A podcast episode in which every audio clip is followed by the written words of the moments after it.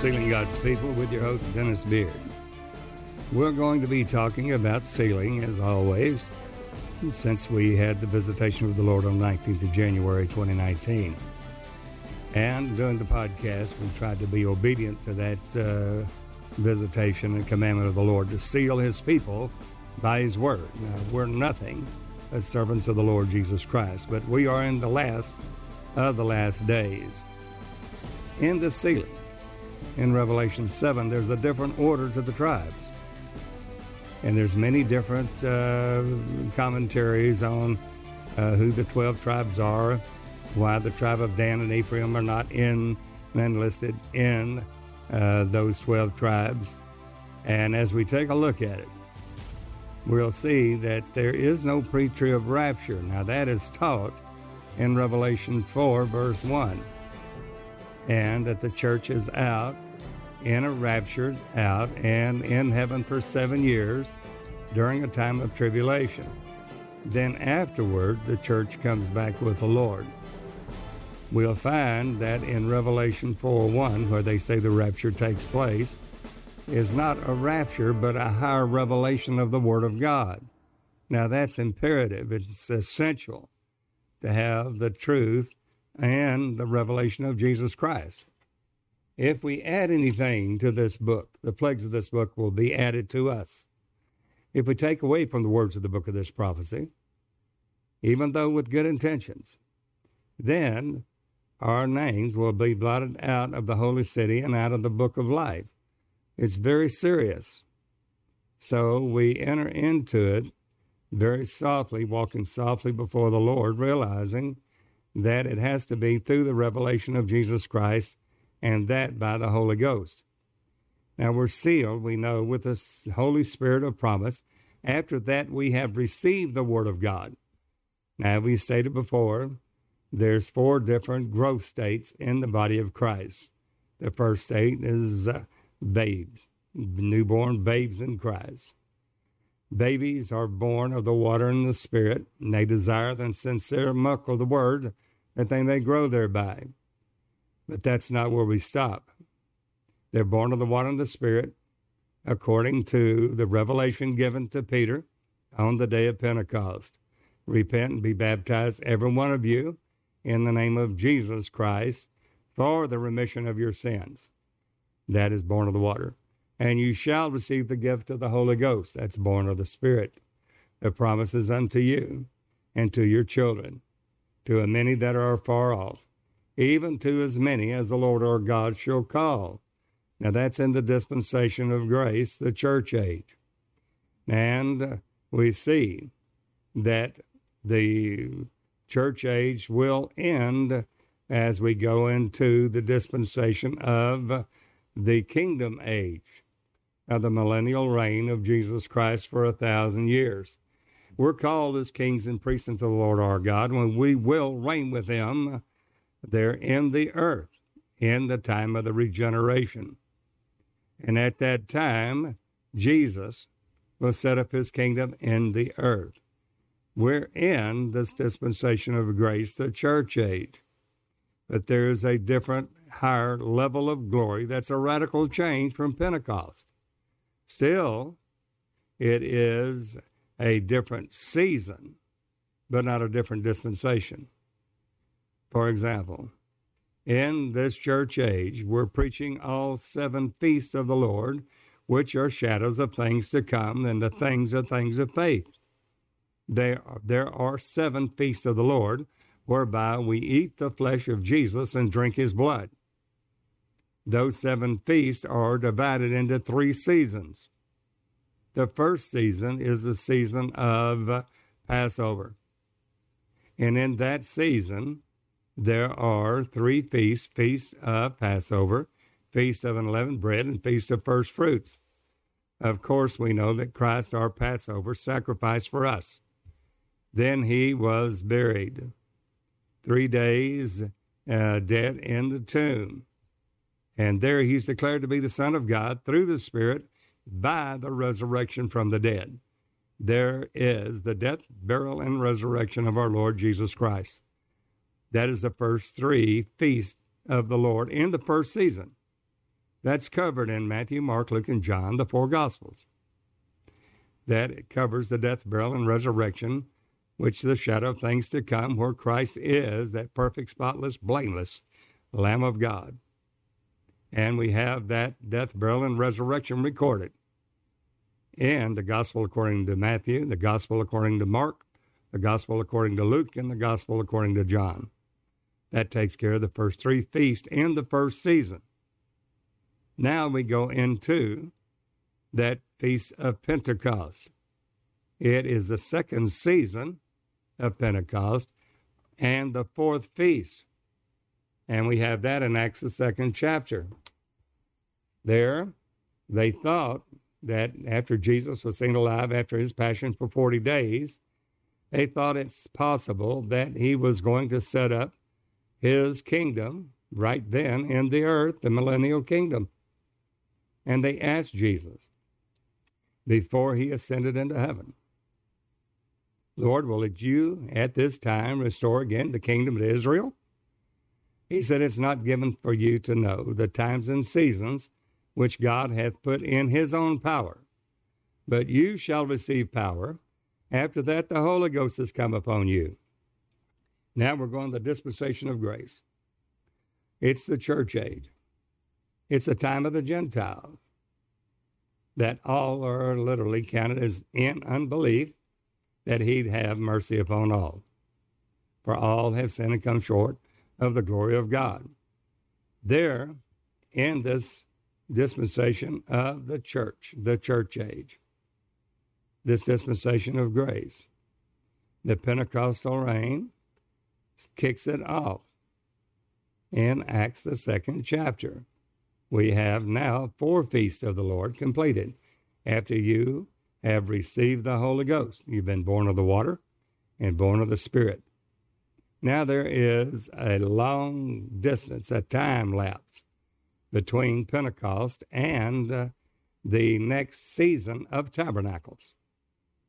The second season was Pentecost, the third season, Tabernacles. And in Tabernacles, there are three more feasts. That is the Feast of Trumpets, the Day of Atonement, and the Feast of Tabernacles. These are still in the church age. The former rain is the Feast of Pentecost. The latter rain is the Feast of Trumpets, the ministry voice of Jesus. And it will consummate in the Day of Atonement or the Day of the Lord when he comes that second time without sin unto salvation for the salvation of his saints, those that are sanctified. And God hath perfected forever them by one offering them that are sanctified. Sanctification is essential in obedience unto righteousness, unto holiness. And that's what we're going to see in the sealing. For now we go from the newborn babes, then the babes go to the little children. Little children, because your sins are forgiven for his name's sake, and you've known the Father. You've known the Father. Well, that is a higher level of glory.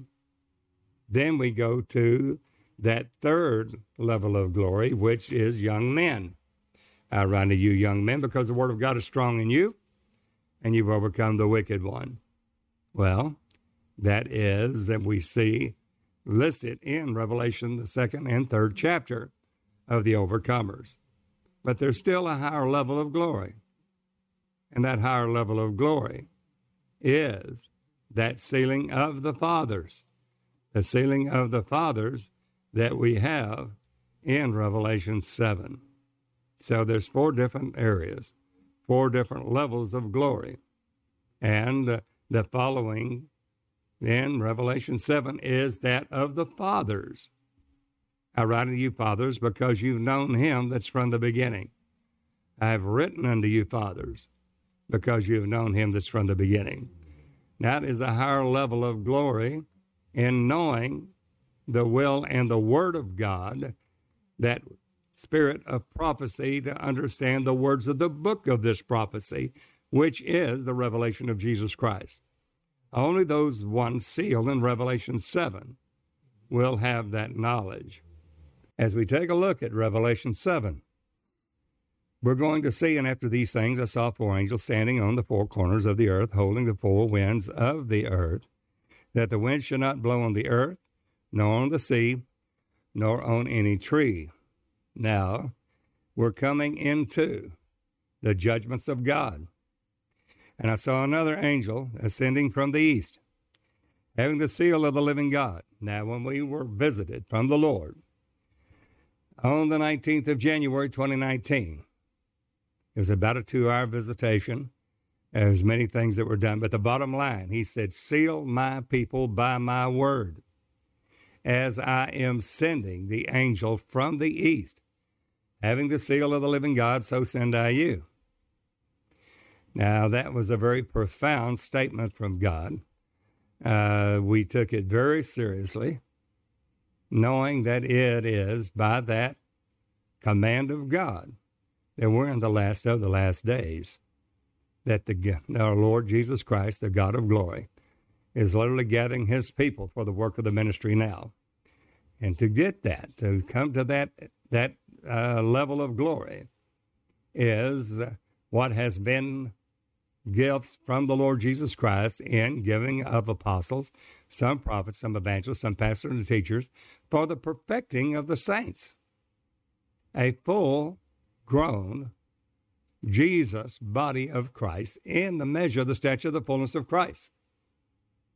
They will walk as Jesus walked, talk as Jesus talked, and they will preach this gospel of the kingdom into all the world for a witness in all nations, and then the end will come. We find that the final sealing is that of the fathers, full grown to the measure of the stature of Jesus unto a perfect man, for the work of the ministry. Now, this is what the Lord spoke there on the 19th of January 2019 in Transmara, Kenya, Africa, after we had preached uh, at a Messiah Tribal Church. Now, he says, He cried with a loud voice to the angels to whom it was given to hurt the, the earth and the sea, saying, Not hurt not the earth, neither the sea, nor the trees, till we have sealed the servants of our God in their foreheads. Now, you're going to hear some say these are Messianic Jews. Not saying they're not. There'll be Jews that'll be saved and be grafted back in as natural olive branches being grafted back into the vine. And the vine, you're the branches. The Gentiles are the wild olive branches uh, graft in, and we stand by faith. Now, that's exactly uh, what Paul stated in Romans 9, 10, 11.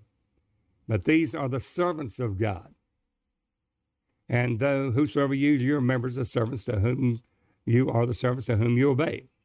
So we see in Romans 6 Whosoever you yield your members as servants to obey, him are the servants to whom you obey, whether of sin unto death or of obedience unto righteousness. Now, in Exodus 28, when we look at the garments of glory and beauty for the high priest, and we're all called in that royal priesthood as kings and priests unto the Lord our God, for he will be King of kings and Lord of lords and it's the final engraving of an engraver.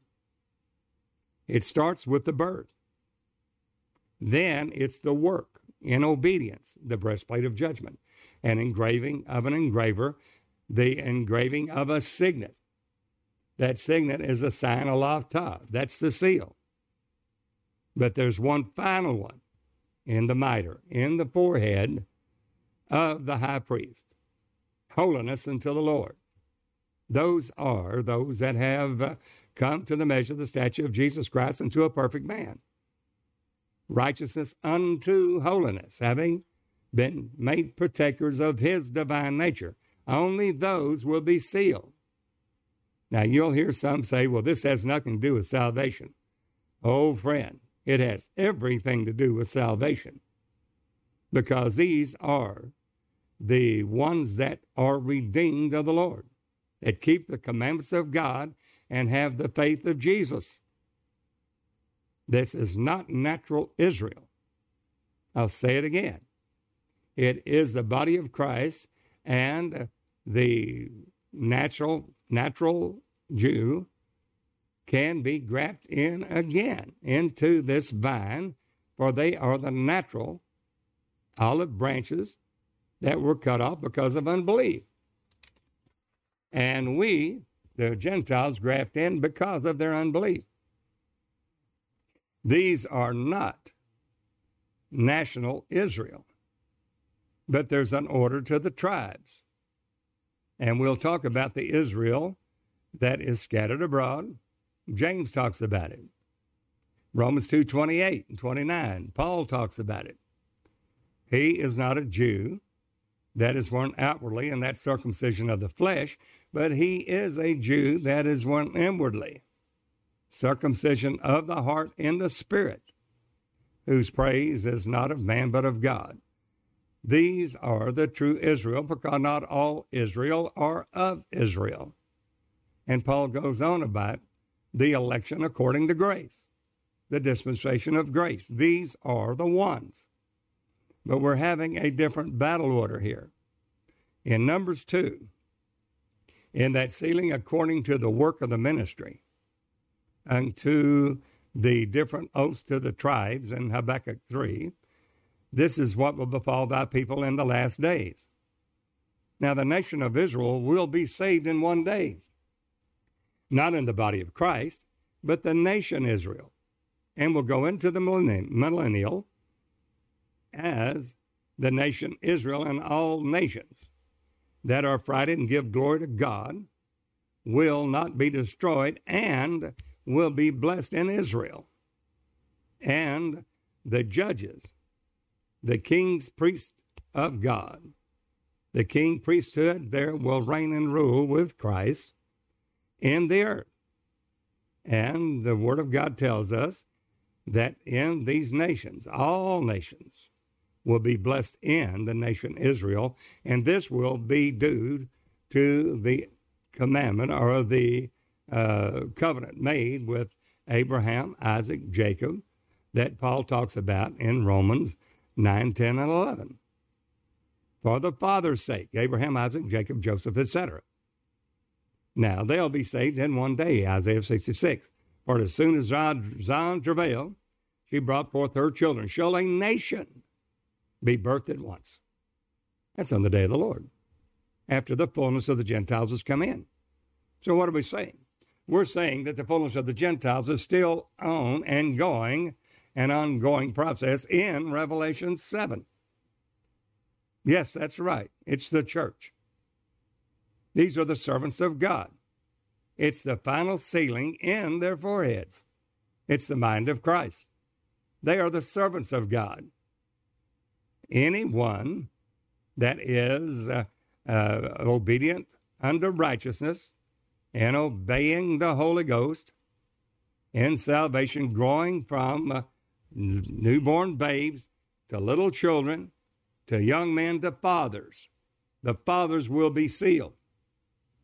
It requires a full growth, just as in Malachi 4. When he said, Remember my servant Moses. Behold, I send you Elijah before the great and terrible day of the Lord come.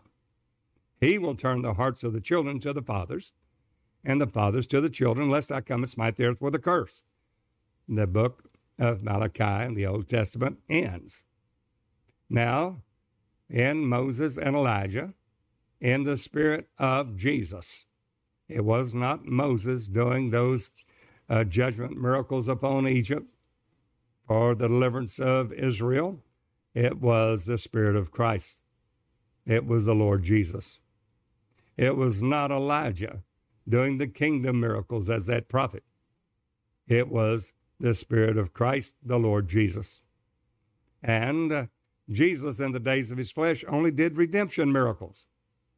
So now, on the Mount of Transfiguration, when Jesus he was transfigured. So in the body of Christ will do the same that Jesus did by has, having his spirit through these exceedingly great uh, promises, exceedingly great and precious promises given to us, that we will escape the corruption of the world through lust and be made partakers of his divine nature.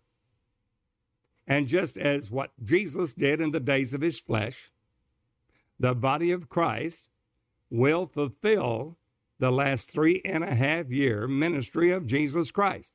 That's the reason why. You see in Revelation 10, Revelation 11, Revelation 12, that the work of the ministry will be for time times dividing the time. Three and a half years, 42 months, 1,203 score days that God gives power unto, unto his two servants. They are in the spirit of Moses, in the spirit of Elijah. And it's nothing but Jesus only. Now, when you've had that revelation, you've got a good grasp upon what the work of the ministry is that will be required for this sealing in Revelation 7. Seal the servants of our God in their forehead. Now, that's the mind of Christ. It is far greater than the young men that have overcome, and they are uh, have the word of God strong in them. They've done the will of God. Then after so, now they said, now we're going to be sealed in a higher glory. These are the ones who come to the measure of the stature of fullness of Christ into a perfect man, to the knowledge of the Son of God. And that knowledge of the Son of God in Ephesians 4 is not gnosko, just knowing Jesus after the Spirit, not after the flesh. In other words, having the Holy Ghost, the Holy Spirit, baptized with that Holy Spirit of God. But it they are the ones that have the knowledge of the Son of God, epignosko. The knowledge there is not gnosko, knowing him after the Spirit, but epignosko. Epi, much higher in glory, that you've come to the measure of the stature of Jesus Christ unto a perfect man. Jesus the head, and we the body of the Christ. And those are the only ones sealed in Revelation 7. Now, as we see, that said, uh, I heard the number of them, verse 4, that were sealed. The seal is the engraving of an engraver, and that engraving of a signet. Zerubbabel is my signet. Zechariah, we find that in Haggai 2 and Zechariah 3 with Joshua, the son of Josedek, the ones called by the name of Jesus. There's a change of raiment. There's a higher level of glory. And that's what John saw in, in Revelation 4, verse 1. He was not raptured. The church is not raptured there. It literally tells us exactly what John saw. He said there was a door open in heaven and a voice of a trumpet. That's the, that's the Feast of Trumpets, the ministry voice of Jesus. Revelation, the voice of a trumpet talking with me. That's revelation given, saying, Come up hither. Somebody said, Well, that's rapture. No, it's a higher level of glory. How do we know that? And I will show you things. Faith is the substance of things hoped for, the evidence of things not seen. That is the faith that was once delivered to the saints, which is the testimony of Jesus. Those that keep the commandments of God love him. Revelation 14 says these are the ones, the 144,000 that keep the commandments of God. They love God, they keep his commandments, and they have something else. And keep and have the faith of Jesus. They have the faith of Jesus. What is that? They have the testimony of Jesus. The testimony of Jesus is the faith of Jesus. We see that in Revelation 14. We see that in Revelation 19:10. John sees this. He sees this body, the body of Christ. Jesus ahead and the body of Christ unto perfection that we're seeing here in Revelation 7. And when he sees it, John bows down and is going to worship this man. And the man says, See, thou doest it not. Don't do it. I am of thy fellow servants and of thy brethren. I'm one of you that keep what? That have the testimony of Jesus. They not only keep the commandments of God, they have the testimony of Jesus. This man is of thy fellow servants and the servants of God. Here's the servants of God, Revelation 7. Seal the servants of God. I am of thy fellow servants and of thy brethren, a, a brother in Christ. The body of Christ in one mind, one accord, one body. That is so essential to see. There's one body, one spirit, one Lord, one faith, one baptism, one God, who is above all, Father of all, and is all. One body. A body that has prepared me. God's prepared himself a body. And he's doing that through his spirit. We're bought with a price. We're not our own. We are the temple of the Holy Ghost. We're, our body is that temple, the body of Christ. Members in particular, making but one body that fills heaven and earth. And you're made to sit together in heavenly places in Christ Jesus, at where he set him at his own right hand in heavenly places, not for Jesus to, to be at the right hand, but a place for us, the body of Christ when God set him at his own right hand, that right hand being Dexios, not a physical right hand, but an elevated. I have lifted you up. Jesus said, I prepared a place for you. And that's what he wrought to usward who believe. Where more, we, the body of Christ, are made to sit together in heavenly places in Christ Jesus. Those there are before the throne of God.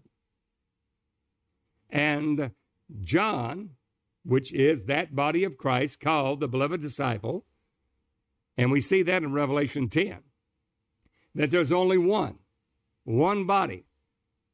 It's called by the name of Jesus. The whole body in heaven and earth is named that name. But John is that beloved disciple. And notice that John, John the Baptist forerun Jesus' first coming. John, the disciple, the revelator, will forerun Jesus' second coming, not John in his physical body, but the body of Christ, the beloved disciple, as one man. Don't you know that all run in a race, but only one winneth a prize? Only one man goes in the Yom Kippur, the Day of Atonement, into the holiest of all, the most holy place. And that is in the body of Christ that they literally are the living epistle. They're the royal priesthood. They're that light that's up, set upon a hill that cannot be hid. That is the man of Revelation 19:10. That man that John saw he saw the body of Christ. Revelation 7, Revelation 14, he sees the perfected body of Christ. How do we know that? Because when he was about to worship him, he said, Well, it looks like God, it looks like the Lord Jesus. It certainly has the attributes of Jesus, it has the character of Jesus. It's, it's literally partakers of that divine nature. So he's going to worship this man. But he said, See, thou doest it not. What? John, if anyone knew the Lord Jesus Christ and knows him, it's John, the beloved disciple. Well, he says, See, thou doest it not. I am thy fellow servant. Here's the servants of God. Seal the servants of God in their forehead. We're laboring on this and elaborating on this so that we can understand these are servants of God. They're not the nation Israel. It's not some messianic Jew. They are servants of God, but howbeit in a higher glory. A higher glory than, Pen- than Pentecostal because they've gone to a higher glory in the, from the former rain to the latter rain. Tabernacleist. They're not Pentecostals, they're tabernacleists. They've gone on to a higher measure of the stature of Jesus Christ unto a perfect man. And that is the reason why they're being sealed in Revelation 7 because they've attained to that of obedience unto righteousness, unto holiness, without which no man shall see the Lord. Partakers of his divine nature and walk as Jesus walked. So Revelation 19:10, who is that? Well, somebody said, well, it's an angel. No, it's not. No. It is a fellow servant. Here's a servant. And Jesus, Paul, as he talked about, he saw the man. He saw that one man caught up to heaven, whether in the body or out of the body, he could not tell. Such as one caught up to the third heaven, saw things. Those are the things of faith, which was unlawful for a man to speak. Why? Because it's in a Pentecostal realm, it's in a wrong season. But now those seals are open. The Lamb, he hath prevailed and opened the seals. And that is the book of this prophecy. It is the revelation of Jesus Christ in its fullest. It is guiding the body of Christ into all truth, not partial truth, all truth. Not seeing through a glass darkly, but then face to face. And that face, that glory, is in the third day. I will raise you up, and you will live in my sight, face to face. When that which is perfect is come, then all that which is in part will be done away with then we will know even as we are known. And what is that perfection? Well, you've added to your faith virtue, virtue, knowledge, knowledge, temperance, temperance, patience, patience, godliness, godliness, brotherly kindness, and the final, the final epoch, the, the final glory is charity. Charity is not love. Charity is the love of God based in doing His will and keeping His commandments. But also, not only keeping its commandments, that's the love for God, that is through obedience unto righteousness, that's only obtained through obedience, then unto holiness, the divine nature of Jesus, walking like Jesus walked, as he walked, talked as he talked, and uh, literally the life, the God life, the godliness. And John sees it. Paul saw it. He saw that man caught up to the third heaven. Whether in the body, out of the body, he couldn't tell. But such as one, he said, I'll glory in. Why?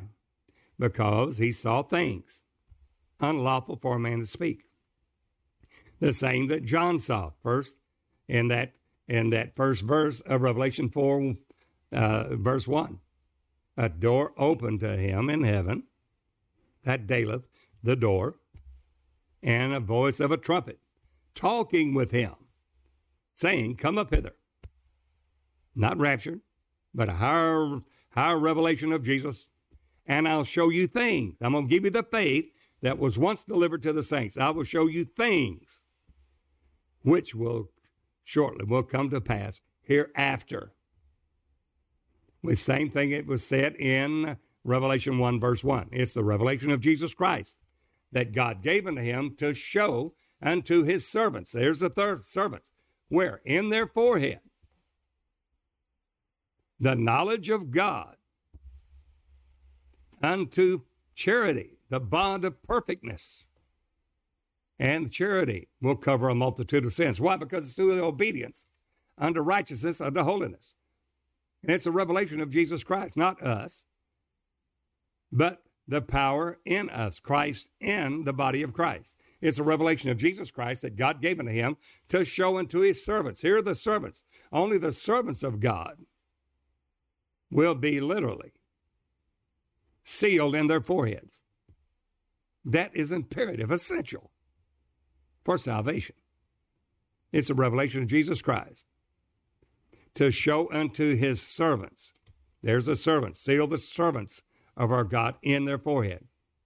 I'll say it again. Seal the servants of God in their forehead. The servants, only the servants.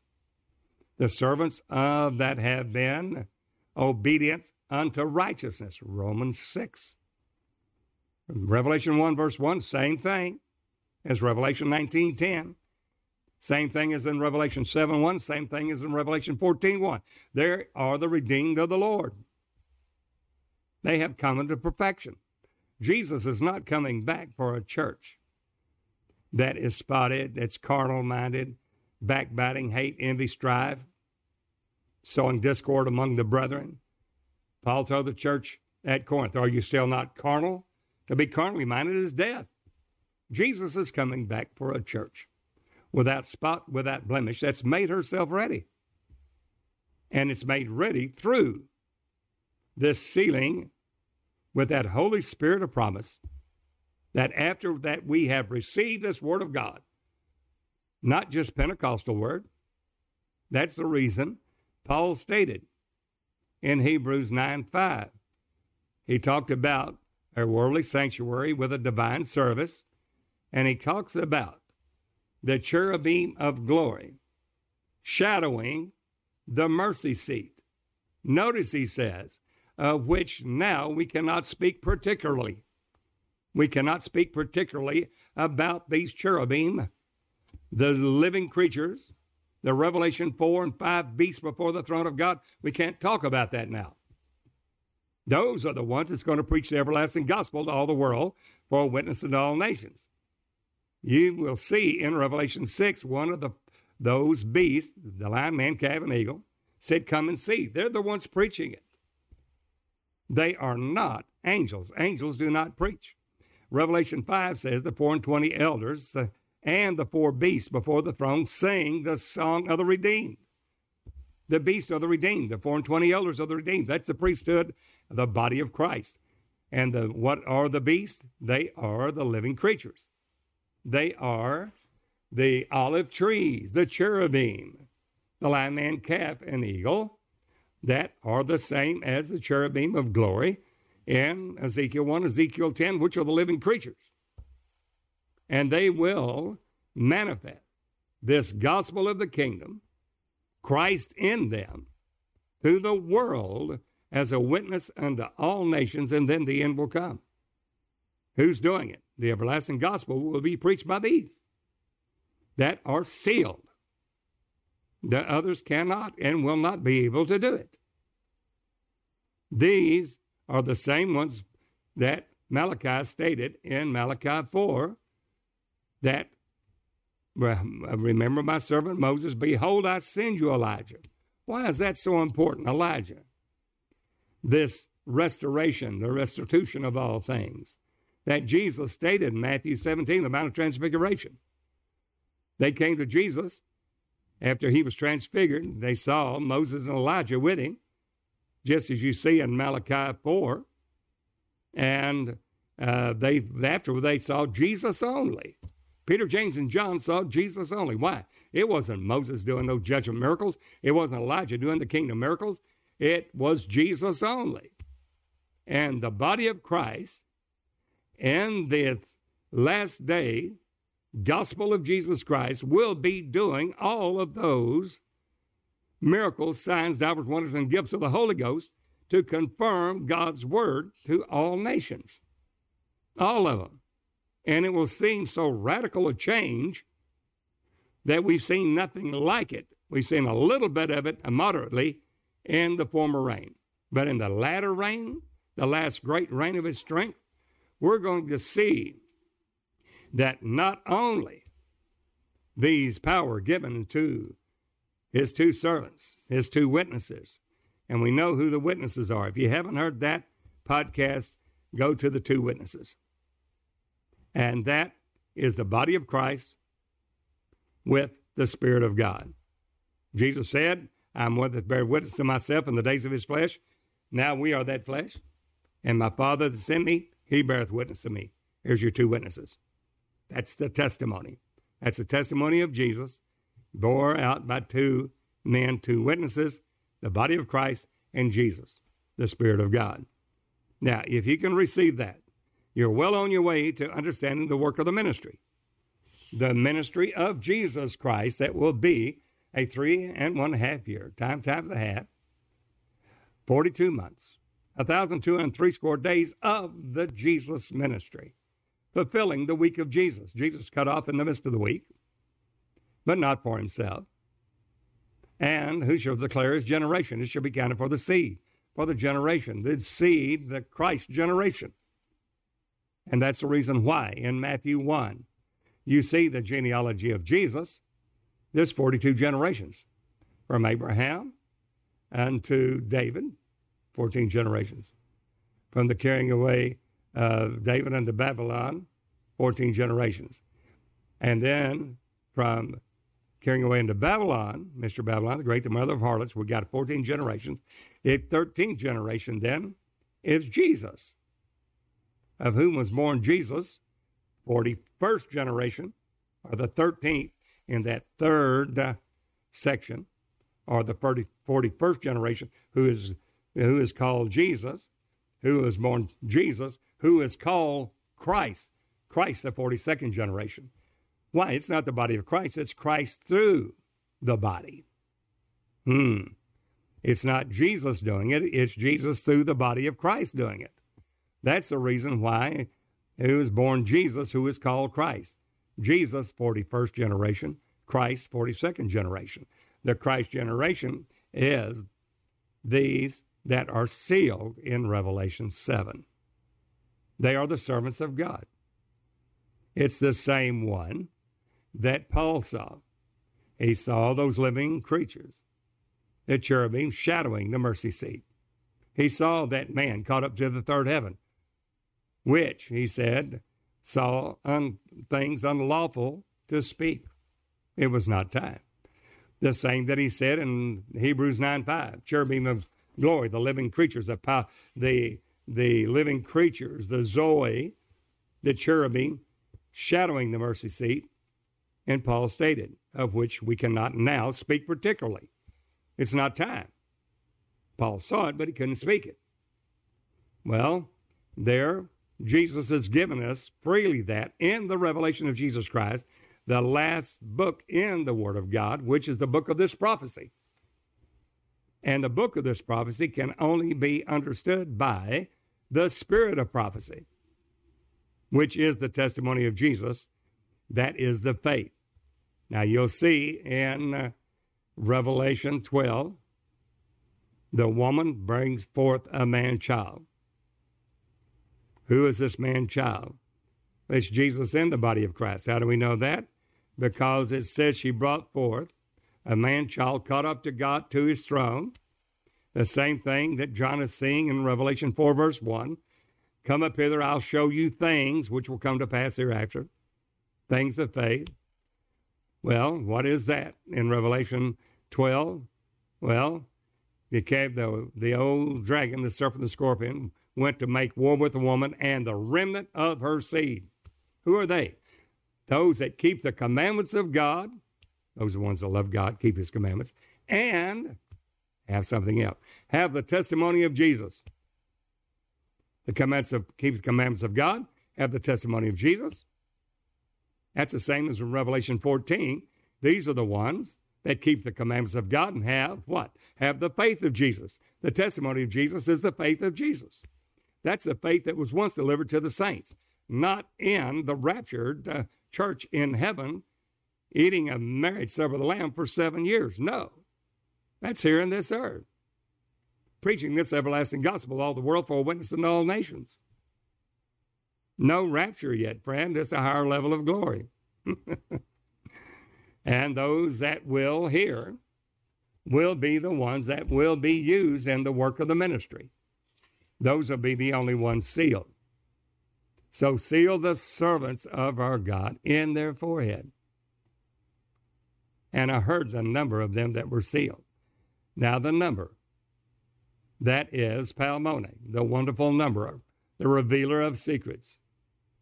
And we see that in Daniel too, that this secret was not revealed to Daniel for any of his wisdom or his righteousness, but that the Lord God will make known unto Nebuchadnezzar what will befall the people in the last days, the latter days.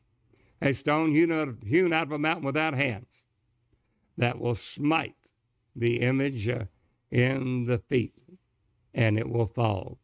And this stone, this rock hewn out of a mountain without hands, will grow and fill all the earth. There's your millennial kingdom. Well, this is the beginning of it, it's the sealing of it. And only those that are sealed will be used in that. And that is the righteousness of God by faith, not of the law, not works of the law, uh, by which no flesh will be saved, but the righteousness of God by faith, obtained through obedience. Romans 6. Whosoever you yield your members as servants to obey, him are the servants. These are the servants being sealed, to whom you obey, of obedience unto righteousness, unto holiness, partakers of his divine nature. Now, how many are sealed? There are sealed 144,000. In Receptus, Texas, it's going to say RMD in the Greek, thousand. What is that? He did not write 144,000. He wrote three Greek letters, which uh, in the uh, English will be RMD. R 100, M 40, D 4. RMD in the Word of God is always east or eastward. It is always the work of the Holy Ghost. That east wind, which is a dry wind, the wilderness wind, is the wind of God. East. He said cherubim at the east end of the garden of God, Genesis 3:24. Capital C. Where? Eastward, RMD. Eastward. Anytime you see east, eastward in the Word of God.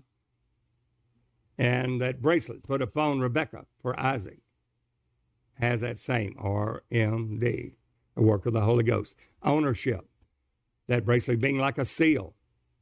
Then when he placed that bracelet on there for Isaac, it was a sign of ownership, a seal, a ring, a signet ring. We have the prodigal son takes the ring, gives him the fatted calf. That ring, that is a seal, a signet a signature ring. You'd stamp it, and it was a it was a secret of the heart given to you. The revelation of Jesus is God's heartstrings as a letter given to you, the believer. To have the highest sealing that can be had, which is the seal of Jesus, the seal of the Holy Ghost, sealed with the Holy Spirit of promise until you receive the promised possession. Christ in you, the hope of glory, but a higher ceiling. In other words, you've attained to that highest level of fathers. And those, he said, are 144 that RMD thousand. Why thousand? Thousands perfected glory. These are the ones sealed. Who's that? The ones that have come unto perfection. He's given a fivefold ministry. He gave some apostles, some prophets, some evangelists, pastors, and teachers for the perfecting of the saints. For what? For the work of the ministry. So the work of the ministry will be done by those who have come unto perfection. And that, not of our own works, but the righteousness of God by faith unto holiness, partakers of his divine nature. And these will be sealed, and it's RMD work of the Holy Ghost, 144, 12 squared, perfect government of God, thousand, perfected glory. We see that in Song 8, the Canticles of Solomon, in the eighth chapter. Solomon, you must have a thousand.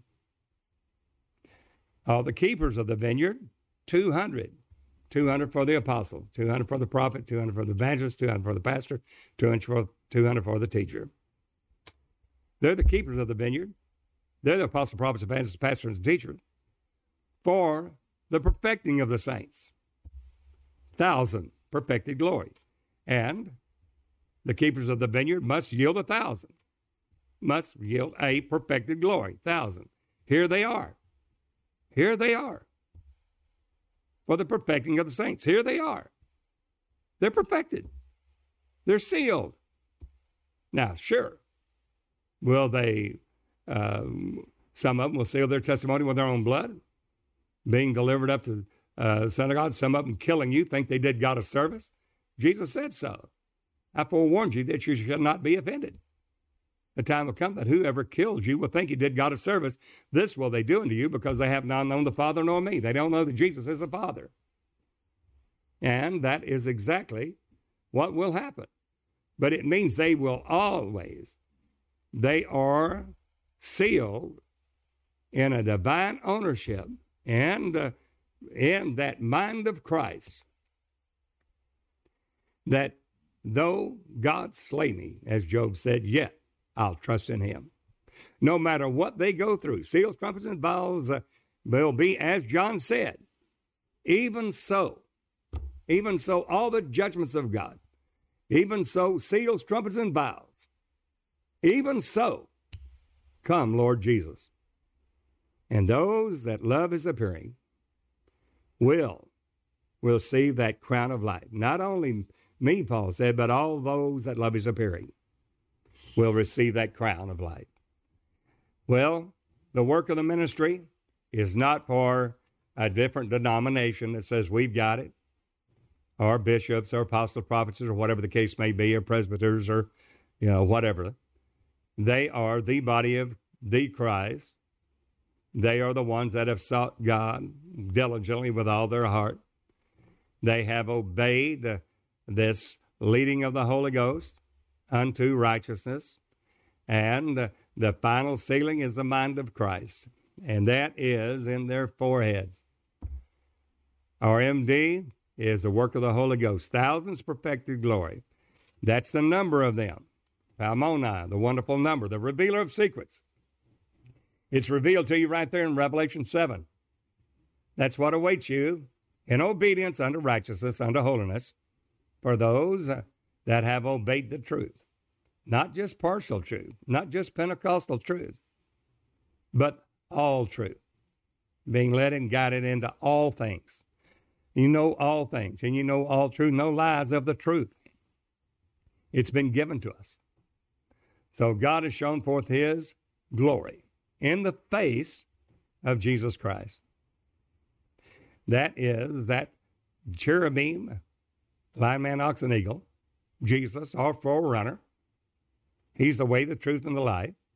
Genesis 3 24. He is that cherubim set at the east end of the garden of God, along with a flaming sword turning every which way to keep the way of the tree of life. Jesus is the way, the truth, and the life. So we're not talking about a natural number of natural people, natural boundaries, natural law. We're talking about the law of the Spirit of life in Christ Jesus and those that attained unto righteousness, righteousness unto holiness. Hmm. That's a high calling of God in Christ Jesus. Pressing toward that mark. That mark's not a law, beginning of the AB, AB, Aleph Bet, the ABC of the Hebrew, but it's a Tav. Coming to the measure, to the stature of the fullness of Christ.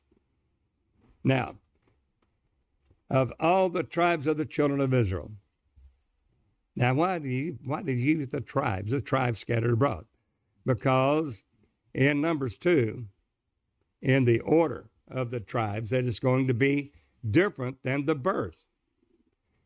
You find that on the first level of glory, which these are shadows of things to come, that on the onyx stones on the shoulder of the high priest, you would have six tribes etched an engraving of an engraver, the engraving of a signet, a sign aloft top, on one shoulder, and six tribes on the other shoulder of the high priest. That's according to birth. You can see that next to Exodus 28, verse 9. According to the birth. But that's not the only sealing. It's an, sealing, it's an engraving of an engraver the engraving of a signet, sign, sign aloft top. The signet is a signature ring. And there we go and see that there is not only according to birth, now we go to the order of the tribes. Now, how do we know the order of the tribes? It says, well, after its order, and then we get, we're given the stones of the breastplate of judgment there in Exodus 28. But then we go to Numbers 2 to find the order, the battle order. And to the east, we see the first dominant tribe to the east, eastward, is Judah, the line of the tribe of Judah. Well, and then we're going to see in that eastward the standards of Issachar and Zebulun. But the dominant one toward the east, the eastern camp to the tabernacle, the tabernacle of Moses, will be Judah. That's the lion, the standard of the lion. Then we go to the south. And in Numbers 2, it says that order. So the first row in the order of the battle order of the tribes, and that is in the Song of Moses. And we're going to see Jacob's going to give us the oath to the tribes, what will befall the people in the last days, in Genesis 49. Now, we'll get into that in another podcast. We'll get into the order of the tribes in the Song of Moses, which is a Shir HaKahadash. It is a feminine song that starts when you come up out of Egypt, passing the Red Sea. You've been baptized in the name of Jesus Christ after you've had the blood applied. You've been baptized in the name of Jesus Christ. And at that point, coming over the Red Sea, the Red Sea, the Red Sea, Miriam took there and they sing the song of Moses. It begins the wilderness journey. Now, we're pilgrims and strangers in this world. This world's not our home. We're looking for that city whose builder and maker is God. Here we have no continuing city. Then that starts it. You are walking God, going through a wilderness of this world, where wherein we will have our metal tried, gold, silver, brass, whatever the case is. And hopefully we obey God and not have wood, hay, wood, hay, or stubble that's burned up. As we go through, each of those places is a growth. We go to Sinai. Then every place we go, Massa Meribah, Elam. As we go on to Kadesh Barnea. At Kadesh Barnea, the house of a disobedient son. Then we come to where we're going to go over Jordan. Then that's when Moses gives the last, the second portion of the Song of Moses, Deuteronomy 32 and 33, and says, Put this, this song, in the side of the ark of the testimony, the ark of the covenant, the testimony, that will be a witness against them in the last days. And in every season of tabernacles in the seventh month, you will take that out and read it to the people, and God will give them the understanding of the book. What does that mean? That means in this season of tabernacles, we will be led and guided into all truth and have the understanding of this book in that seventh month, Tishri, Ethanim. God said so. It's the season of tabernacles, not Pentecost, tabernacles. We wouldn't understand it all in Pentecost. It was an embryonic church. But now the church is to grow up into him in all things, in all truth. Here they are in Revelation 7. They're coming to all truth, and they're sealed that after they have received the word of God, the fullness of it, led into all truth, their face, that face literally being in that face of Jesus Christ, fullness of glory, that they're sealed in their foreheads, the, between the frontlets of the eyes, in their foreheads. Holiness unto the Lord. What's the seal? Holiness unto the Lord. Exodus 28 on the golden mitre, on that golden plate on the forehead, held by the band, uh, bands of blue, by the Holy Ghost. That's holiness. Well, here they are in Revelation 7, sealing the servants of God in their forehead, the mind of Christ, and they, they're in that order in Numbers 2, the first row of those stones that are going to light up in a battle order is not Reuben, the firstborn, it is Judah. Issachar, Zebulun, that's your first row, that's to the east. Then moving clockwise, you go to the south. Well, what's that? Well, the south, you have a, a standard of a man, and that is Reuben. See you a son. It is an observation, see you a son. Then Simeon, hear and understand. We see it. It's like the lightning and thunder. First, you see the lightning, the effulgence of the glory of God. We may not understand it all, but then, following the lightning, then we have thunder, the voice of God in understanding. Lightning, thunder, effulgence and revelation, then the understanding of it. Well, and Reuben, Simeon. Then Gad. a troop cometh. When the Lord comes into the earth, he will invade them with his troops. A troop will overtake us at the first. The Antichrist will think he's got it made. But we will overcome at the last. Hallelujah. Well, now we're going to the order of the tribes according not not according to Revelation 7, but according to the battle order on that second row, Reuben, Simeon, Gad. Now we go to the third row. Well, third row is Ephraim, Manasseh, and then Benoni, Benoni, Benoni, son of my sorrow, to Benjamin, son of my right hand. Well, Ephraim, double fruit. That is the ox to the west. And that has the standard of the ox. So there's your line, man, ox, there, which Jesus is all. He is the lion, man, ox. He's the lion of the tribe of Judah in the gospel according to Matthew. He's a perfect man in the gospel according to Mark. He's a suffering servant, the ox, in the gospel according to Luke. And he is that eagle, that flying eagle, in the gospel according to John.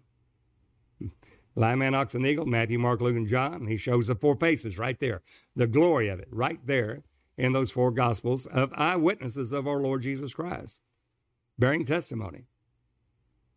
There, the last one we have on the last row, Dan. That Dan has the eagle as the standard. So there, Dan, Asher, happy, blessed, fortunate are you. Naphtali, my wrestlings, the cross. So as we see that battle order, in the spiritual meaning of it, that no matter what we go through, we always give God the glory and in all things give thanks. For this is the will of God for you. Now, we may not understand what's going on. It, it may seem like it's something devastating's happened to us. But even when you see Rehoboam and Jeroboam and the division of the tribes of, uh, of the of Israel and the 12 tribes, well, we have Judah remaining faithful, but Rehoboam there, uh, when he takes the uh, the advice of the younger, he didn't listen to the, the advice or the counsel of the older men, which saying, you know, don't uh, rule with a rod of, of and uh, and be so heavy upon the people of, of uh, Israel. Uh, show compassion and and don't be as hard as your father was, and they'll serve you. But no, he listened to the young man. Says, no, my little finger will be heavier than than my father Solomon's loins. And where you know uh, it was there, it's going to be as as a serpent to you. Well, the people said, "What have we to do uh, in David?" Then they left. Well, Rehoboam then it would, but we find out that when Jeroboam was going to go against war, because of the division of Israel, the Lord said, Don't do it because this is of me. God has his way. We don't understand it all the time. But we know that all things work together for good. They didn't say all things are good, but all things work together for good for them that love God and them that are called according to his purpose. Well, so what we do in that battle order, the first thing we do is give him praise. Judah, praise, celebrating. That's the first thing in all things, give thanks. So the first thing, no matter what battle order we're going through, the first thing we do in the spiritual aspect of that is we give him thanks. Judah. Then, why? Because he is uh, that Issachar, our heart, our reward, our buckler, our shield. He's got us. Then, Zebulun. We dwell in God and God dwells in us. Now, then we go to the second row. Following that, we go right to see us, son. We're sons of God and hear and understand. We're getting revelation of word. Gad, a troop cometh. We see the battle of God, the, the troop comes. And it will finally consummate in that. And we'll see that in the order of the tribes as, as it changes that order. But see your son, hear and understand a troop cometh. That's the second row. That's still our battle order and Ephraim. It brings double fruit. Why? Because I'm crucified the world, world, and to meet Manasseh. Why? because of my sorrow, son of my sorrow, I go through sufferings for the Lord Jesus Christ. They not only call to believe on Jesus, but also to suffer with him. Benoni. Benoni. Then it yields Benjamin, son of my right hand. No chastisement, no chastening, chastisement seems to be joyous, but afterward yields us the principal fruits of righteousness. Well, it went from Benoni to Benjamin. Ephraim, double fruit, because I'm crucified the world, the world's crucified unto me, because of Benjamin, son of my right hand. Then Dan, judge. That what? Asher, happy, blessed, fortunate are you. Then Naphtali, my wrestling's because of the cross. Now that's the battle order. That is the way they went to battle. And as the camp moved through there, and from an aerial view, it would be in the center, the uh, the tabernacle of the congregation going, but there would be a cross that they'd see from the aerial view with a standard, lion, man, ox, and eagle, going through the desert, through the wilderness. Now, we're coming to a higher level of glory. So the battle order changes. Now we'll go to the Song of Moses and Jacob uh, there, which we're going to see uh, uh, that there's Peter, James, and John. And in Peter, James, and John, James, Jacob, uh, we're going to see that that transfiguration of Jesus is going to apply to the body of Christ. Everything that he did in the days of his flesh, the body of Christ will do, greater works than these shall you do, and finish the work of Jesus and the work of the ministry, fulfilling God's word. And there are three that bear witness Peter, James, and John. John being a forerunner, there that Jesus, as his first coming, his first, his suffering Messiah, the Hamashiach ben Yosef, was forerun by, G, by John the Baptist. Then Jesus' second coming, when it comes to the second advent without sin and salvation for the salvation of his saints, is forerun by John in the spirit of Elijah. We know that because Jesus said, that coming down off the Mount of Transfiguration, they asked him, Why do the disciples of John say that Elijah must come first and restore all things? This restoration thing. What is that? And Jesus said, Elijah truly must first come and restore all things, all things of faith, not some things, not partial faith, not seen through a glass darkly, but restore, restoration of all things, all truth. Then Jesus said, But Elijah has already come, if you will receive it. This understudy spake of John the Baptist. Well, John the Baptist forerun Jesus' first coming as the suffering Messiah Hamashiach ben Joseph, Joseph, the suffering, as a type of the suffering Messiah. Hated, literally sold into slavery by his own brethren. And, but through that, delivered. Deliverance was wrought by Joseph to his brethren. Well, the same will with John in that spirit of Elijah forerun Jesus' second coming, which is the body of Christ in that spirit of in that power of the Holy Ghost, which is Jesus only. Now, the battle order's changed. And as we see the battle order changing there's because there's a higher glory.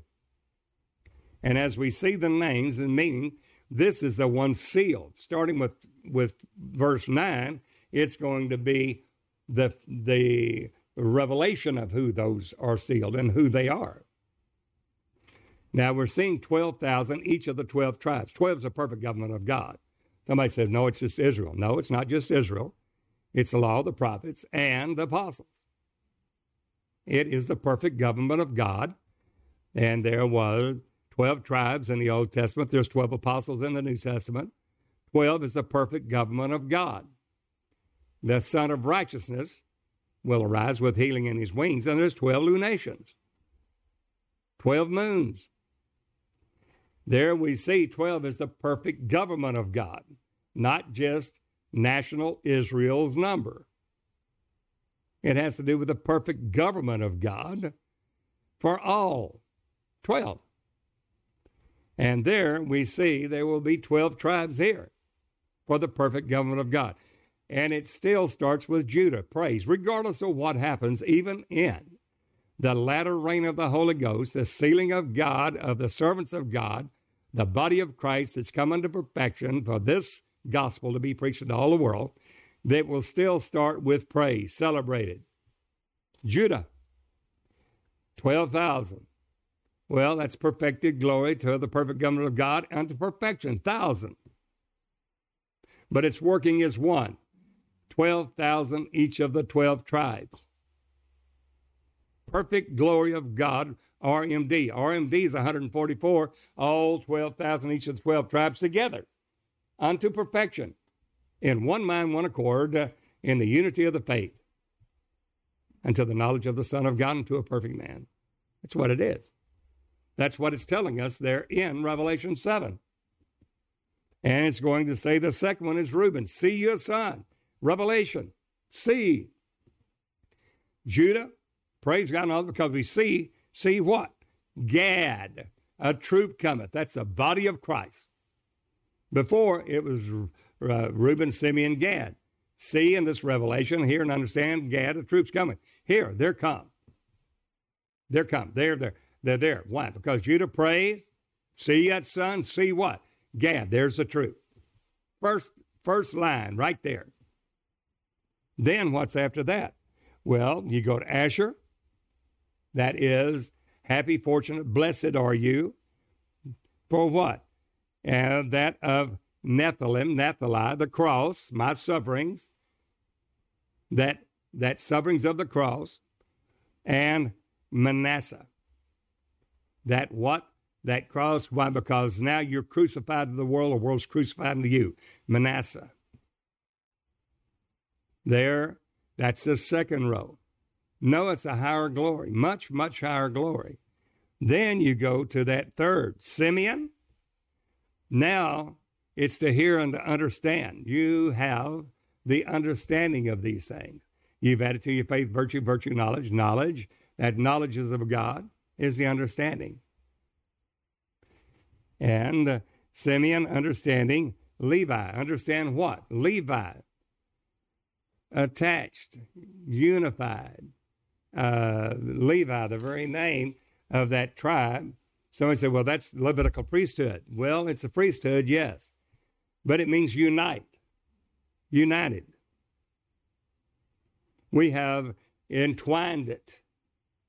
You know, the gold there in uh, the breastplate was all united together by the gold uh, there that took the onyx stones from the priest shoulder, high priest's shoulders to the all the uh, uh breastplate of, of judgment. It was all one and ephodized with the girdle of the ephod. Becoming one, in other words, one, one in the Lord Jesus Christ. Levi, well, associated, united. And what do we see? Well, the first thing you say, Simeon, hear and understand, Levi, we're united. And what Issachar? The understanding of the times God, your heart, your reward, your shield, and your buckler. But Issachar had the understanding of the times. Here it is. Through the priesthood, the priesthood there. These are unto perfection. Then Zebulun, dwelling in God. Then we go to Joseph. Why Joseph? Because Joseph when we see the oath to the tribes, what shall befall thy people in the last days, according to Habakkuk, the third chap- chapter. You see that Joseph, separated from his brethren, but he will he will gather, he will push the nations and gather them into one. Joseph means a gathering into one, just as Levi united, but Joseph means the gathering of all the body of Christ into one body, not a denomination thousands of different denominations in Christianity, and everyone having a different view, a different. But where they tell you all's going to heaven, that's not so. Only once comes to the measure of the stature of the fullness of Christ, and two, a perfect man. Without spot, without blemish, you're going to be literally one sealed here. That's the servants of God. And that is that Joseph, he will push the people together. They'll gather together into one. Why? Benjamin, son of my right hand. We're, we're there with the Lord Jesus Christ. It means that we are exalted in the heavenly places as an overcomer. Him that overcometh will I grant to sit with me in my throne, even as I overcame and am set down as he down with my Father in his throne. Well, there's the power of God given to the saints of the living God through the mind of Christ. Well, now those are the ones sealed. What are they doing? And after this, why? Uh, lo, a great multitude. So these are numbers of Palmoni, the wonderful number, the revealer of secrets, and this secrets being revealed to us in the glory of God in the priesthood. We have obtained the king priesthood of Jesus, walking in the light as he's in the light, in one mind and one accord. And then after that, we see that it's a great multitude. These are spiritual numbers. Not just, well, we get 12,000, oop, that's it. Nobody else. 144,000, and nobody else is going to be saved. Oh, they're Messianic Jews. No, they're not. They're servants of God. Nowhere you can read them, they're Messianic Jews. They're servants. They're servants of God. Seal the servants of God in their forehead. Who's the servants of God? The body of Christ that are obedient unto righteousness, unto holiness. Now that's the word of God. And it can't be diverted. There, then after that, you have a great multitude. Now, just because we're sealed doesn't mean that you're not going to, uh, he says, you're not one hair of your head will perish. And then he comes back around and says that the, don't fear him that hath power to kill the body, but fear him that hath power to kill the body and destroy the soul in hell. That's who you fear. Then he said, and some of you will be caused to be put to death. This will they do unto you because they have not known the Father nor me. That's John 16. He said, After this I looked and behold a great multitude. There's a multitude that will be in this number, which no man could number. These numbers here are of the Holy Ghost. How do we know it? Because it's RMD thousand. RMD eastward. It's the work of the Holy Ghost. Thousand perfected glory. Why the changing of the tribes, the order of the tribes? Because we come to that priesthood and we come into one. Joseph is there, coming into one, one mind, one, and the unity of the faith. And it's the priesthood. Why? Because Levi is there, united, entwined together. One God, one Lord, one faith, one body. And uh, which no man can number, all nations and kindreds and peoples and tongues stood before the throne. Before the Lamb clothed with white robes and palms in their hands. That's the tabernacle. That's not Pentecost. You have three things etched upon the cedar work, and he's uncovering the cedar work. The cedar work's the walls. That's the reason why the cherubim touched the walls in the most holy place. And we'll get into that later. They have uh, a wingspan of five cubits, two wings. It's 20 cubits wide. So one cherubim to the other cherubim, from that wall to that wall, is five cubits, five cubits, shadowing the mercy seat, then touching this cherubim wing, going to that cherubim wings, another 10 cubits or 20 cubits, wall to wall cedar work. And he's uncovering the cedar work, the cherubim of glory. And in that cedar work, he has etched or a graving of an engraver, 1 Kings 6, etched into that wall cherubim with open flowers and palm trees. Here they are. There's the palm trees. It's not, it is not Shavuot. It's not Pentecost. This is Sukkah. This is Tabernacles. This is seven. And he says there what's going on. They've got palms in their hand. That's the ceilings. And cried with that's because the palm trees are etched into the wall. The engraving of an engraver and an engraving of a signet in the walls of the cedar. The walls of cedar, the floor of fir. Cried with a loud voice, saying, What? Salvation to our God, which sitteth upon the throne and to the Lamb, which is the Lamb. That and is kai even. And all the angels stood round about the throne and about the elders and the four beasts, and fell before the throne on their faces and worshiped God, saying uh, seven things. And saying, Amen. Blessing, glory, wisdom, thanksgiving, honor, power, and might. Seven. Be unto our God forever and ever. Amen. So be it. And one of the elders answered to him, What are these which are arrayed in white robes? Whence came they? Where did they come out of? Is this the rapture? I said unto him, Sir, thou knowest. The same thing they said in Zechariah 4. Zechariah, who are these? Who are these two olive trees? Who are these anointed ones? Sir, thou knowest. These are the two olive branches. These are the two sons of oil that empty out of themselves the golden oil, not just beaten olive oil. Golden oil. Where'd they get it? In the throne room. A higher level of glory. Not in outer court, not in the uh, sanctuary, but in the holiest of all. Got up to God and to his throne. Raptured? No. Full, all truth, all knowledge, all truth given to them? Yes.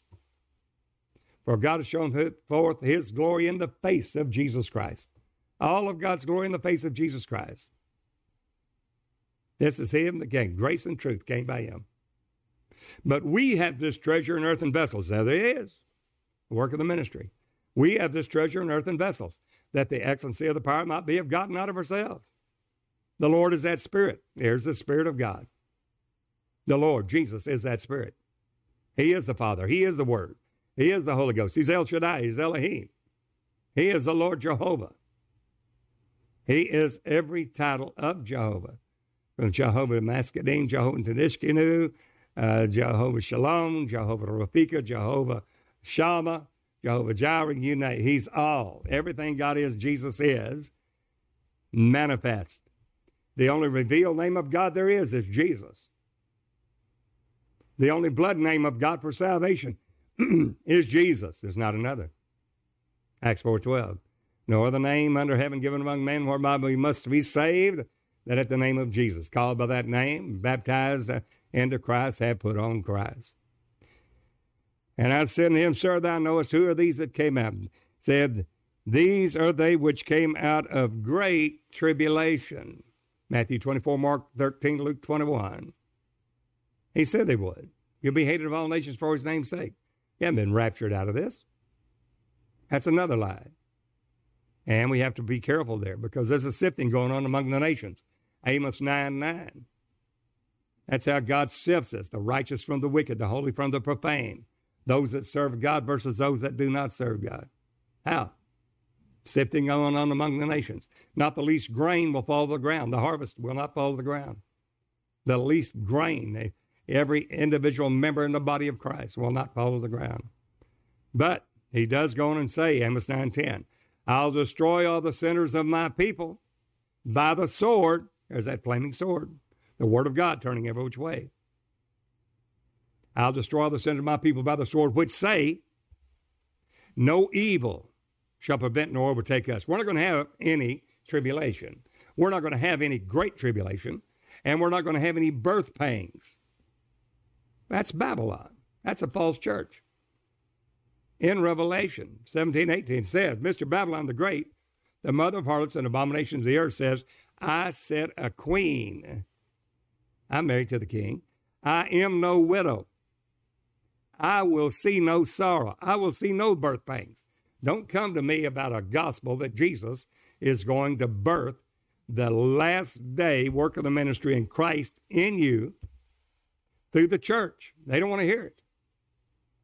The woman says, the false church says, we will see no sorrow. We will see no birth pangs. That's Mystery Babylon. We're saying the birth pangs are there through great tribulation not only called to believe on Jesus, but also to suffer with him. Now, that won't go on TV in the popular uh, prosperity preaching, but it's the truth. They'll never see this unless they repent and get into the real, the real Jesus. And he said, These that came out of great tribulation, and they washed their robes and made them white. Where? In the blood of the Lamb. Somebody said, Now, wait a minute, the blood of the Lamb? Yeah, the blood applied after each coming. No, that didn't do it. You got seven feasts. They eat the flesh of Jesus and drink his blood. All of them. All true. We're striving. Strive to enter in at that straight gate. Straight is the gate and narrow the way that leads to life. Few there be that find it. That blood, that blood is the truth. In the name, the blood name Jesus. As many as do you intend to preach this man's name to us in the book of Acts. You do intend, when you preach this man's name, Jesus, you intend to bring his blood upon us. We forbid you to preach any more in that name. Because the name's the blood, and that blood's in the New Testament given for you. If how do you have the blood applied? By believing and obedience to the what? To the Word of God. Because that's the blood applied. And it is a constant second by second, minute by minute, hour by hour, day by day cleansing. And we see that in 1 John 1 7. If we walk in the light, as he is in the light, present truth, man living by every word that proceedeth out of the mouth of God. That's the word of God. Knowing the season you're in Issachar. Have the understanding of the times and walk in that light as he's in the light. Then you have fellowship one with another. You have that blood flow through the body of Christ. Every individual member there. I can't say the foot, I have no need of you. Because God has bestowed the more abundant honor on the less comely parts, there'd be no schism or division in the body one mind, one accord. And that blood, by then walking in that light, walking in present truth, walking in the proceeding word of God, which we live thereby, then you have that blood flow. And then the blood of Jesus cleanses us from all sin. You got to be walking in the light, friend. Anybody tells you you can live any old way, uh, don't worry about it. You got it saved. You're sanctified. You're on the way to heaven. Forget it. You don't have to seek, seek out the book and read. Not one of these things shall fail. Oh, that they were wise, that they understood and considered or considered their latter end to the law, to the law of the Spirit of life in Christ Jesus, and to the testimony, the testimony of Jesus. What's that? That's the faith that was once delivered to the saints, not Pentecostal faith, not Acts 2.38, not Romans 10.9, but the faith that was once delivered to the saints in all perfection, all glory, all truth, all things to the law. The law of the Spirit of life in Christ Jesus. Be led of the Spirit of God. If not, it's iniquity. And no workers of iniquity will be able to enter the kingdom of heaven. And what? To the testimony, the testimony of Jesus, the spirit of prophecy. That is the faith that was once delivered to the saints. That's knowing all truth, all things. It's given us to know all things and to know all truth, no lies of the truth. First John 2 20, you have an unction from the Holy One. And no need that any man teach you. You know all things through the Holy Ghost, through that spirit of promise given to you, to us for we can overcome to the end in obedience unto righteousness, unto holiness. That's what gets us there, in obedience. Not of our own works of righteousness, which we've done, but the righteousness of God by faith.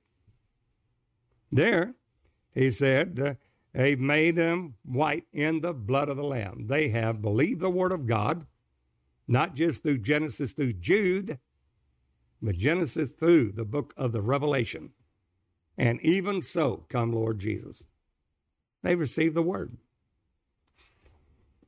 Therefore are they before the throne of God and serve him day and night in his temple. And he that sitteth on the throne, there's only one throne in heaven, Jesus Christ is that God, shall dwell among them.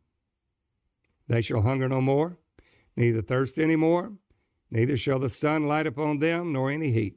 For the Lamb which is in the midst of that throne, the God Almighty, the Father of glory, shall feed them and shall lead them unto living fountains of water, and God shall wipe away all tears from their eyes. There it is. Miss that sealing? Somebody said, I, I still don't believe that they are, Brother Beard. I just don't see it. Well, because your preacher didn't say so, your denomination didn't say, or your little booklet said you're going to get a pre tribulation rapture. I'm not trying to be facetious here, just we're trying to help you. Take a look and read it for yourself. Ask the Lord to, to speak to you, not through your pastor, not directly to you. I challenge you, you seek the Lord God with all your heart and say, God, I want to know the truth. Lord Jesus, reveal to me, and I'll guarantee you, He'll show you the truth. And then you'll find yourself in the wilderness, there with two wings of a great eagle given to you, where you, you fly up into the wilderness, where you have a place prepared of God where you're nourished from the face of that serpent. He'll take care of you. And uh, look at Revelation 14. Here's 144,000. We've been talking about them. Here they are again, 144,000, not a different group, same one. I looked, and lo, a lamb stood on the Mount Zion. With him, 144,000. Who are they? having his father's name written where? In their foreheads. What's the seal? The name. What's the name? The word. The fathers have known him that's from the beginning. What's him that's from the beginning? Well, in the beginning was the Word. The Word was with God. The Word was God. The same was in the beginning with God. All things were made by Him. There's the Father. That's the Word. That's God Almighty, the Holy Ghost, the Spirit of God.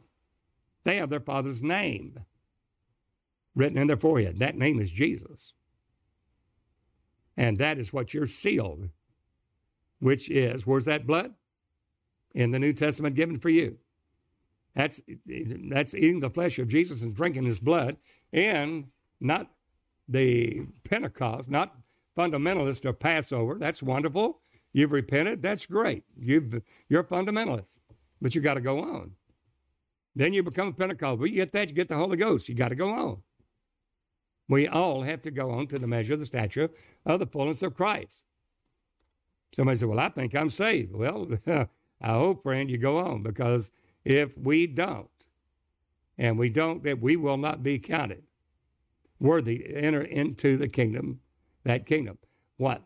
That manifest token of the righteous judgment of God is the persecution and tribulation that you endure.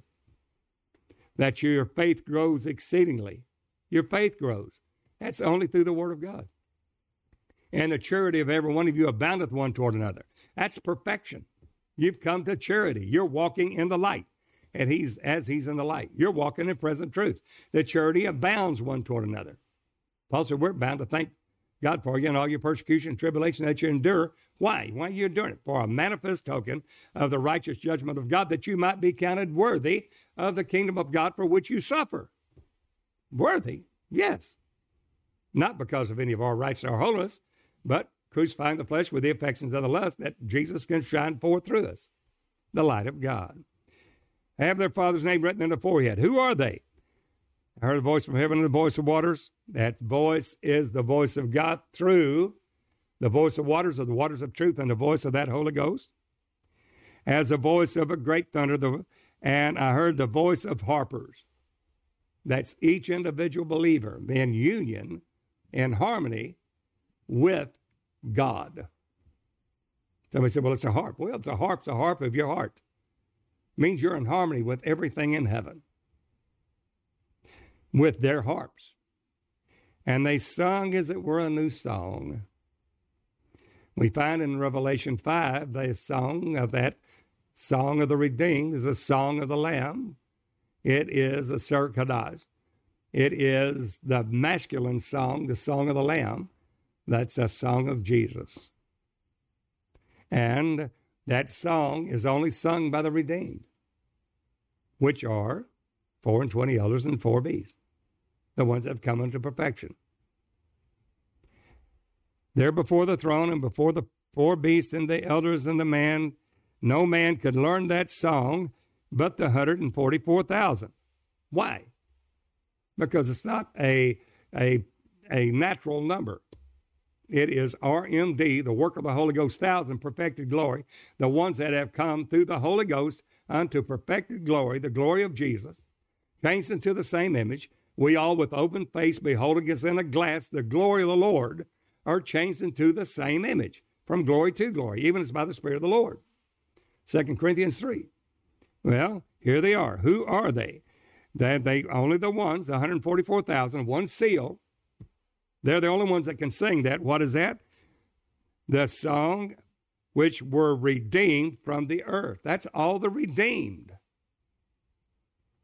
It's just that simple. They're one and the self same. Who are they? Well, these are they which were not defiled with women. What does that mean? They they added to their faith virtue. They're a virtuous church. They don't go out and whore with any spirit out there. They guard themselves from seducing spirits and doctrines of devils. They walk in the light as he's in the light, in present truth. They are virgins. Remember, there's 10 virgins, five wise, five foolish. All of them are virgins, but the difference is that the foolish virgins didn't have enough oil of truth in their lamps. The oil is the oil of truth. The Holy Ghost is the fire that lights it. But the wise virgins, the five wise, they had oil for their lamps. And when you get it, it's only for you. It is you individually and the will of God for you. You were working out your own salvation with fear and trembling, for it's God that worketh in you, both the willing to do of his good pleasure. You can't give that to someone else. That's your call. And when the five foolish virgins said to the five wise, Give us of your oil. Well, your oil's for you, your, your will of God. They have to seek that on their own. They can't just, you can't get it from somebody else. You have to seek it for your own. Work out your own salvation with fear and trembling. For God that worketh in you both the will and do of his good pleasure. That's the oil of the lamp in obedience unto righteousness, unto holiness. They are virgins. They are able to enter in with the Lord immediately. That's a midnight call. These are they that follow the Lamb whithersoever he goeth. They're following the leading of the Holy Ghost. As many as are led of the Spirit of God, they're the sons of God. These were redeemed from among men, being the first fruits unto God and to the Lamb. First fruits of God, even the Lamb. Who are they?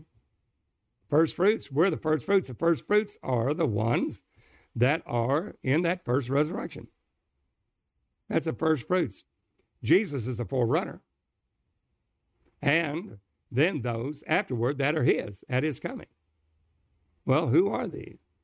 Blessed and holy is he that hath part in the first resurrection. There's the first fruits. Why? Blessed and holy is he that hath part in, the first, in, in that first resurrection. On such the second death hath no power. You will not be hurt of the second death. And in their mouth was found no guile, no corrupt communication, perfected in body, soul, and spirit. For they are without fault before the throne of God perfected, not through their own works, but through the leading of the Holy Ghost, crucifying the flesh with affection nonetheless. I saw another angel fly in the midst of heaven, having the everlasting gospel. What's he going to do? He's got the everlasting gospel to preach unto them that dwell on the earth. We're made to sit together in heavenly places. The ones that are sealed are the ones that's going to preach this everlasting gospel to all the world, for witness to all nations, to every nation, kindred, tongue, and people saying with a loud voice, Fear God, give glory to him, for the hour of his judgment is come. Worship him that made heaven and earth, the sea, and the fountains of waters. And I want to know, come when you come to who are these? We don't want to be in that false Babylonian church that says we're not going to have any birth pangs. We're not going to bring forth Jesus in us. We're not going to come forth in the measure of the stature of the fullness of Christ. We're not coming unto perfection. Those will fall. The new wine will fail in her because she will not be a new wineskin and receive the new things of God, that new thing that God will do. And it says, For there fallen another angel that Babylon is fallen, that false church. is fallen the great city because she made all nations drink of the wine of the wrath of her fornication. Uh oh, false church. That little prosperity gospel, Rudy Tooty, fresh and fruity, won't get it. Got to obey God. And the third angel followed them with a loud voice of any man worship the beast in his image and receive the mark, his mark in his forehead or in his hand. They didn't receive the sealing of God in their forehead. But if they don't, they receive the mark in their, not only in the forehead, but in their right hand. Why? Because that is a false apostle, prophet, evangelist, pastor, and teacher. That mark is in that hand. The same shall drink of the wine of the wrath of God, which is poured out without mixture into the cup of his indignation. And he shall be tormented with fire and brimstone in the presence of the holy angels and the presence of the Lamb. Oh, dear God, help us. And the smoke of their torment is sent up forever and ever. They have no rest day nor night, where the worm dieth not and the fire is not quenched. We're talking eternity here. This is not some annihilation, it's over. Or 10,000 or 20 or 100,000 years. This is forever, for eternity. They have no rest day nor night, who worship the beast and his image, and whosoever receiveth the mark of his name, not the name of Jesus. The name, having the Father's name written in the forehead, is the seal of the living God, the seal of the Holy Ghost, the Word of God. Those are the fathers that's known him from the beginning, the Word. Here's the patience. Look at that, underline verse 12. Here's the patience of the saints. Patience. If you've done the will of God, you have need of patience. Here's the patience. Let patience have her perfect what? Work. Here are they that keep the commandments of God. Who are they? Revelation 12, they keep the commandments of God and have the testimony of Jesus. Here, they keep the commandments of God and the faith of Jesus. The testimony of Jesus is the faith of Jesus. It's a faith that was once delivered to the saints. It is the spirit of prophecy that you can understand the things of the words of the book of this prophecy, which is none other than Jesus Christ. All I can say is, uh, there's many of these, many of us will seal our testimony with our own blood. You'll see the next verse. And I heard a voice from heaven saying to me, Right, blessed are the dead which die in the Lord. Henceforth, yea, saith the Spirit, that they may rest from their labors. Their works do follow them. This is the works that accompany salvation, not the works of the law, but the righteousness of God by faith with works glorifying our Father, Lord Jesus in heaven. And we see they looked, and behold, a white cloud. And upon the cloud, one that looked like one sat like unto the Son of Man, having on his head a golden crown, and in his hand a sharp sickle. Now, after that gospel has been preached in all the world, for a witness in all nations, then the end will come, when the Lord himself shall descend from heaven with a shout with the voice of the archangel, the trump of God, and the dead in Christ shall rise first. We which are alive and remain shall be caught up together, to meet the Lord in the air, so shall we ever be with the Lord. Wherefore comfort you one another with these words. Those are the ones that's going to preach the everlasting gospel. Those are the servants of God. That's the real body of Christ, following the real Jesus in all truth. Well, there's many more. We'll get to more podcasts on the Song of Moses, the oaths of the tribes in Deuteronomy 32, 33. Same way with Jacob in uh, Genesis 49 uh, there. If this has struck a chord, you agree, the Holy Ghost bearing witness with your spirit, we'd love to hear from you. Literally knowing then the labor among us where we can be, uh, become one in the Lord Jesus in the unity of the faith to know them that labor among us. Write to me, Dennis Beard, Post Office Box 2906, Longview, Texas, zip code 75606. Or if you have questions or message us or if you'd like to know further information, you can message us on our websites, sealinggodspeople.org, sealinggodspeople.com, or dennisbeard.org. Thank you for your prayerful support and those of you of your generous offerings for we're able to keep the podcast coming over there to you. We pray over all your offerings that multiplied back to you 30, 60, 100 fold. that supply the wants of you, the saints of God, and that you will abound to every good work. Until the next time, this is Brother Dennis Beard saying, Behold, the real Jesus.